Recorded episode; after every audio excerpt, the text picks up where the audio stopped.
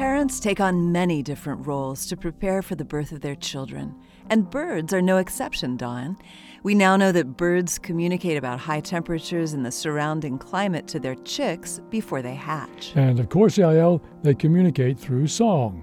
But this is a particular kind of bird song called an incubation call.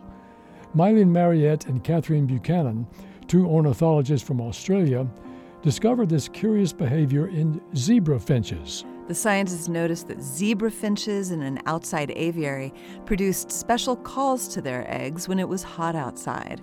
Their tune is different from their normal song repertoire, with a high pitched frequency and fast rhythm. Mariette and Buchanan studied about 120 finches and found the birds only produce these special incubation calls within five days of their eggs hatching and when the temperature rose above 78 degrees Fahrenheit. So, why would zebra finches do this? Does it have any effect on the hatchlings?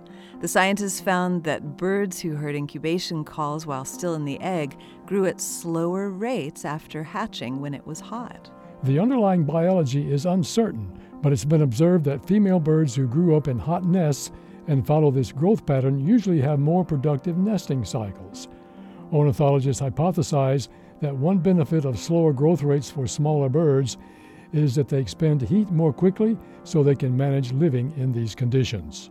Though scientists are sure to point out that these incubation practices wouldn't prepare birds for rapid, drastic changes brought on by shifting climates. This moment of science comes from Indiana University. There are hundreds more moments of science on our website at a momentofscience.org.